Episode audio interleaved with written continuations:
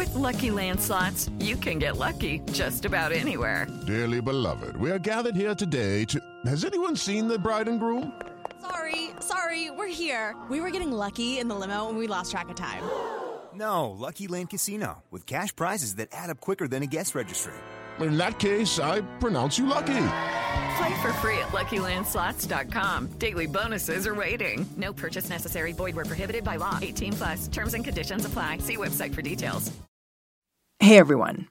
As we head into another weekend of potential protest, I want to hear how you're doing. If you're going out to make yourself heard, how are you preparing to demonstrate in the middle of a pandemic? If you've already been out there, what's the moment that stuck with you when you got back? Give us a call. Let us know. We're at two oh two, eight eight eight, two five eight eight. Thanks. Now on to the show. When I think about Larry Kramer, the AIDS activist who died last week at the age of eighty-four, I can hear his voice, loud, urgent, filled with this righteous anger. Plague! forty million infected people is a f***ing plague, and nobody acts as it is. As this is a clip is. that started making the rounds last week. It was recorded thirty years ago. Larry is expressing this frustration with the pace of H I V research and drug development. We are in the worst shape we have ever, ever, ever been in. Nothing is working. None of that shit you saw on that screen is working. One of the funny things about Larry Kramer, though, is that until he opened his mouth, he didn't read as particularly angry. Visually, what you can picture is a very unprepossessing-looking white Jewish man with a thick set of glasses and a fringe of white hair. Mark Harris is a journalist and a cultural critic. I heard he wore overalls a lot. He wore overalls a lot. He he he wore a lot of big um, turquoise jewelry. So the visual does not quite match the firebrand that you might imagine. The last time Mark saw Larry, it was at a benefit for the Gay Men's Health Crisis, an organization Larry founded to fight AIDS.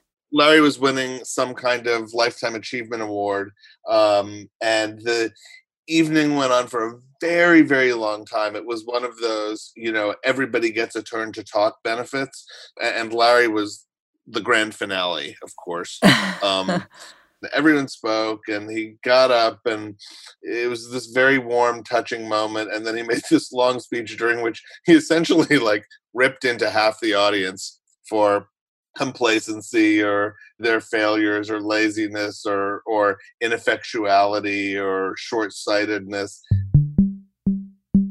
That was a very Larry Kramer moment. He was not going to be sentimentalized by this huge crowd into this old deer who fought in another era.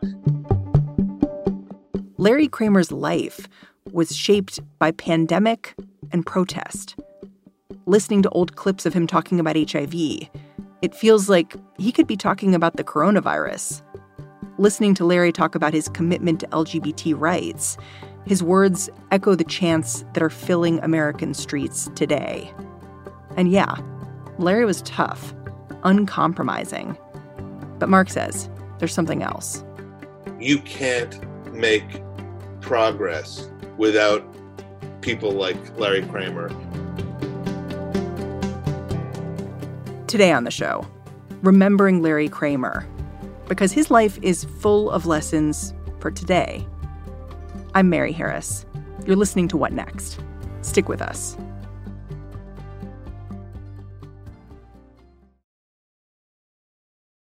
This episode is brought to you by Discover. When it comes to your finances, Discover wants you to know they are the credit card that is always there for you. With twenty-four seven U S-based live customer service, everyone has the option to talk to a real person anytime, day or night.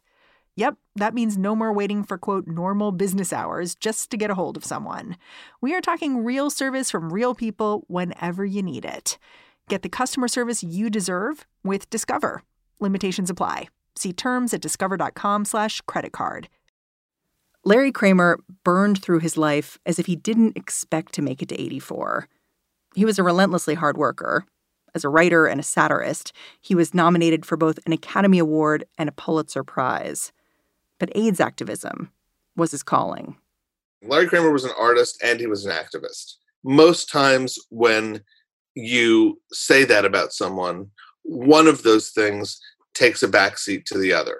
We have great artists who also contribute some activism to the world, and we have great activists who were also okay artists. But with Larry, you're talking about someone who was really important in both categories. As a novelist, he wrote Faggots, which was a really important step in gay novels in the nineteen seventies, and of course, The Normal Heart, which is a genuinely activist play and a genuine work of art, which is an unbelievably tough combination to pull off. And his art, like like Faggots, pissed a lot of people off, right?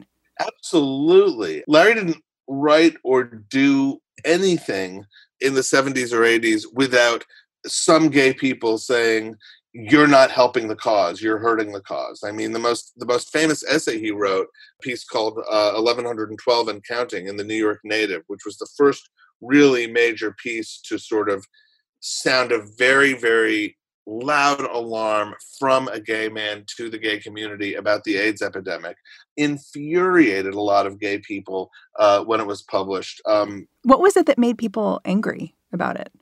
Everyone was okay with shaking a fist at the Republican government, the Reagan administration, the scientific community, the medical community that was either ignoring this or demonizing people. eleven twelve and Counting was that, but it was also a piece that said, we have to wake up. Our community is sleepwalking through this, and we're we're walking into our own graves. Larry really, really took to task people in the gay community who he did not feel were taking the AIDS crisis sufficiently seriously. And Larry said, we have to change our behavior because it's killing us. So he got accused of being a prude, of being sex negative, of being someone who hates gay people, of being someone who hates gay sex, of being someone who was mad to be left out of the party and all the fun and wanted everybody else's fun destroyed. I mean, I think it's, when you talk about his bravery as an activist, you have to talk about the bravery of being willing to take a stand that will alienate some of the people, you know, who should be on your side.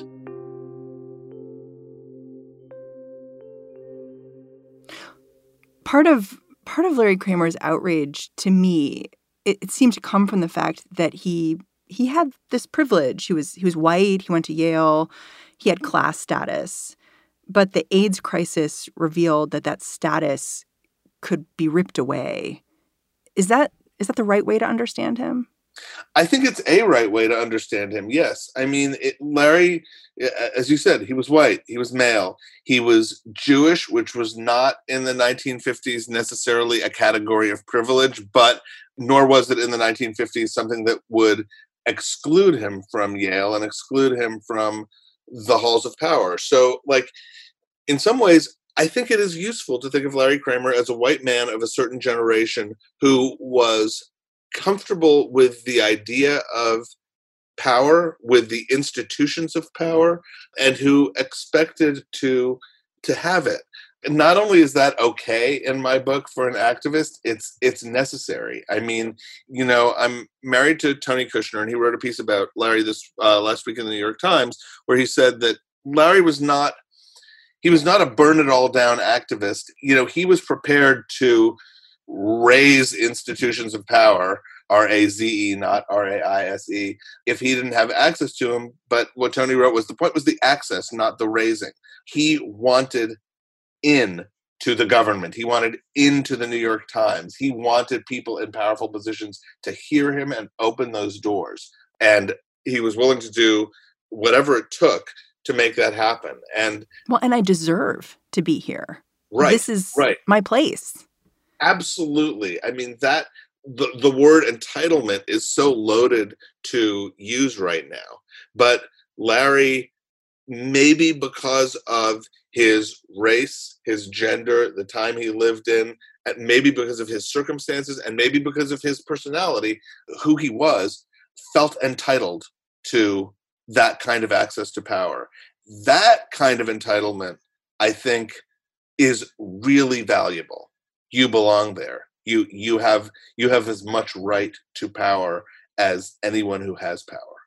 For thirty-five years, fighting for access to power is exactly what Larry Kramer did.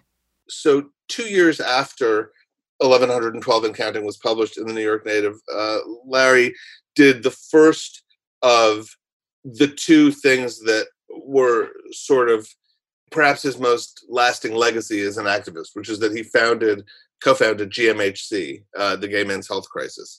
And I believe a couple of years after that, uh, he founded um, the AIDS Coalition to Unleash Power, which we now know as um, ACT UP, and which is still around, as is G M H C. You know, ACT UP became an incredibly important protest group, and G M H C, over the years and decades, um, moved from being a small local grassroots organization to, you know, a major national fundraiser and sort of center point for uh, gay activism. I think it's important to remember the anger that ACT UP channeled. I wonder if there's one scene, one protest that would do that for our listeners.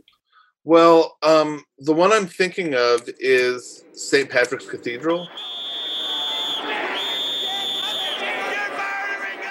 A very famous protest where uh, in nineteen eighty-nine, then Cardinal John O'Connor was giving a mass uh, at Saint Patrick's in New York City, and ACT UP um, disrupted it.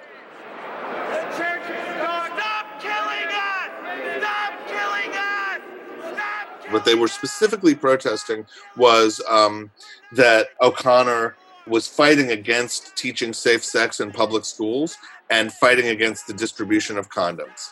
And they they lay down in, in the church. Um, I mean, and, and Saint Patrick's is big.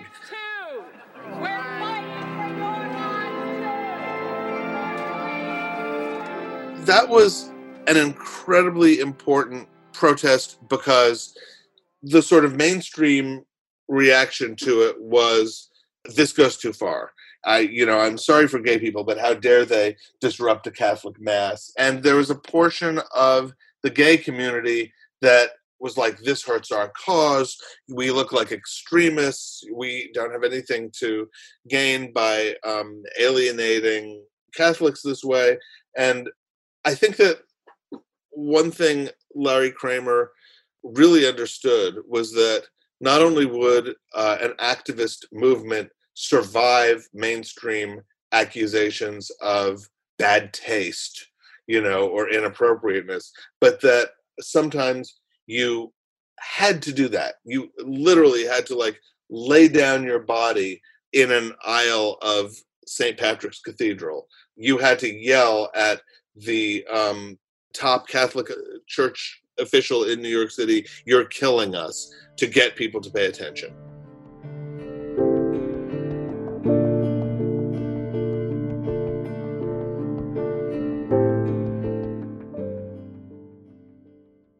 I want to talk a little bit about Larry Kramer's relationship with Tony Fauci, because Fauci's, of course, he's helping to lead the response to the coronavirus right now.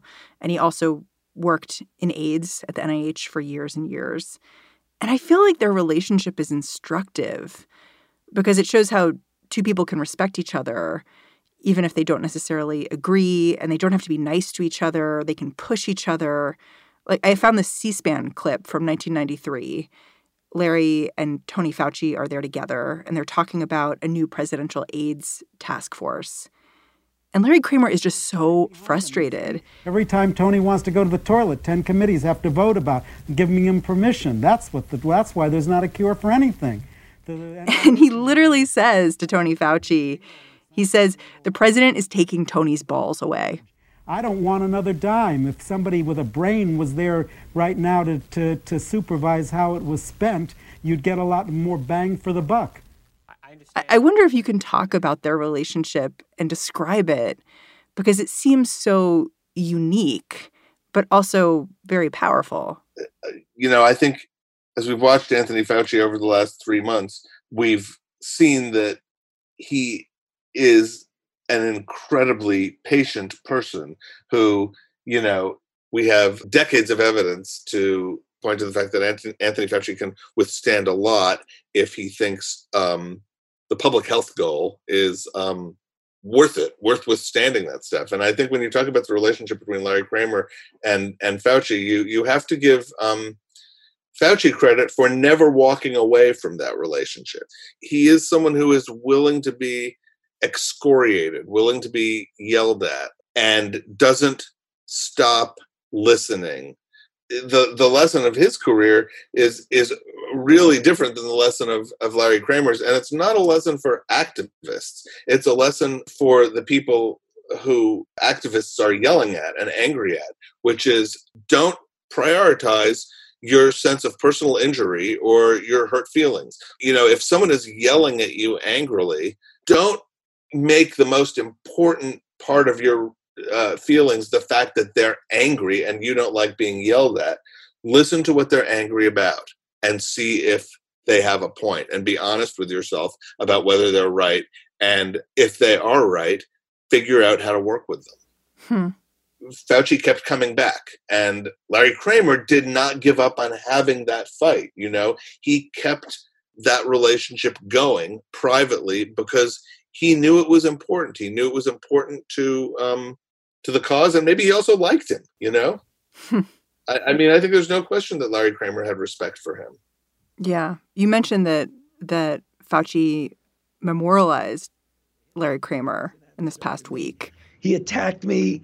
He called me a murderer. He called me an incompetent idiot. I mean, publicly. But then as I got to listen to what he had to say and realized that he was making some very important points that we in the establishment needed to listen to. Uh, we, Were you surprised by anything he said? I, what surprised me about what Fauci said was how warm it was about about Larry Kramer. It wasn't the the the way he memorialized Larry Kramer was not in a tone of sort of the grudging respect of an adversary. He clearly really liked him and respected him. I found this other moment of Larry Kramer talking, and he's talking about what change looks like. It's from back in nineteen ninety-three. He's telling the audience, you have power. Your power is your voice. But just before that, he says something else, which he talks about red ribbons. And he says, I'm sick of them, and I don't wear them anymore. Because instead of wearing a ribbon, he wants people to do something. And it stood out to me because this moment we're in now, I think a lot of people are struggling with what they can do. How can they, how can they be allies to the people around them? Like just this week, we had this Instagram blackout, people just posting right. black squares. And I was like, I wonder what Larry Kramer would have thought of that. I would never want to speak for Larry because I still believe that he has the power to yell at someone for getting it wrong. But I don't think that Larry Kramer would, A, have been a big fan of the empty gesture or a visual gesture, whether it was a red ribbon or a, a black Instagram square that stands in place of actually doing something. I especially don't think he would have been a fan of the point of that particular protest this week, which is everyone should stop talking. Yeah, I mean, ACT UP theme was silence equals death. Right, right. Um, like gestural activism. And I'm not disparaging this for, for people who want to do it. Like in some ways, I, I think on a personal level, it is better than nothing. I think there are probably some people who freaked out members of their own family by doing that. You know, like a, a, a, a meaningless gesture for a corporation can be a meaningful gesture for one particular person. So we shouldn't we shouldn't imagine that, you know, you know, the impact of someone in a small uh, red state town in nineteen ninety-three wearing a red ribbon and being the only person in his community to do it, that would have been real, much more real than, you know, every single celebrity on the Golden Globes doing it. It's not a one size. Activism and forms of activism are not a one size fits all thing, but he was certainly not a big fan of empty gestures. You know, Kramer, Larry Kramer had this singular devotion to L G B T liberation. But the moment we're in now is about so much at once. Like, there's a health crisis and protests against police violence and this economic devastation. I, w- I wonder if that complexity makes replicating what Kramer did, which was so focused, harder. Um. Yeah, I, I think I think it's really hard, but I also think it's it's important to remember that what Larry Kramer did was not a completely worked out, pre-planned strategy that started in nineteen eighty-three with eleven twelve and counting and anticipated every single thing that would unfold. It was it was full of fits and starts. It was full of organizations that he started and then had a bitter rift with. You know, it was it changed along the way as the world changed, as the plague changed. And so, you know, if there's a lesson for today for activists, it's it's probably that you have to wake up. Like, you have to keep your eye on the long-term goal, but you also have to wake up every day and think, okay, where are we right now? What circumstances have changed since yesterday? How do I need to respond to this moment? And I think that is the great challenge, in my opinion, for, for, for activists right now, to be both farsighted and extremely short term, to be both uh, idealistic and pragmatic, to think about, you know, today and to think about the horizon. I, those are and not to get discouraged by mess along the way, because the work is messy. Yes, I think that's a great point. Don't get discouraged by mess, because it's been, like, to put it very, very, very mildly, a messy week, you know, and a messy year. And when there is mess, there will always be people who are ready to say, well, it's it's just a shame that the whole point of the protest was ruined by blah, blah, blah. It wasn't. It isn't.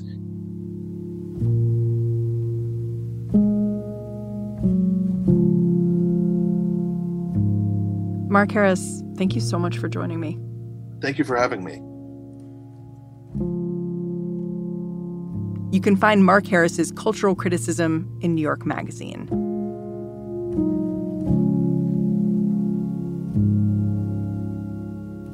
And that's the show. What Next is produced by Mary Wilson, Jason DeLeon, and Danielle Hewitt. As always, we have help from Allison Benedict and Alicia Montgomery. Lizzie O'Leary is going to be back in your feed tomorrow with What Next T B D. And I will catch you right back here on Monday. Have a safe weekend. Without the ones like you, who work tirelessly to keep things running, everything would suddenly stop. Hospitals, factories, schools, and power plants, they all depend on you. No matter the weather, emergency, or time of day, you're the ones who get it done. At Grainger, we're here for you, with professional-grade industrial supplies. Count on real-time product availability and fast delivery. Call, click grainger dot com or just stop by. Grainger, for the ones who get it done.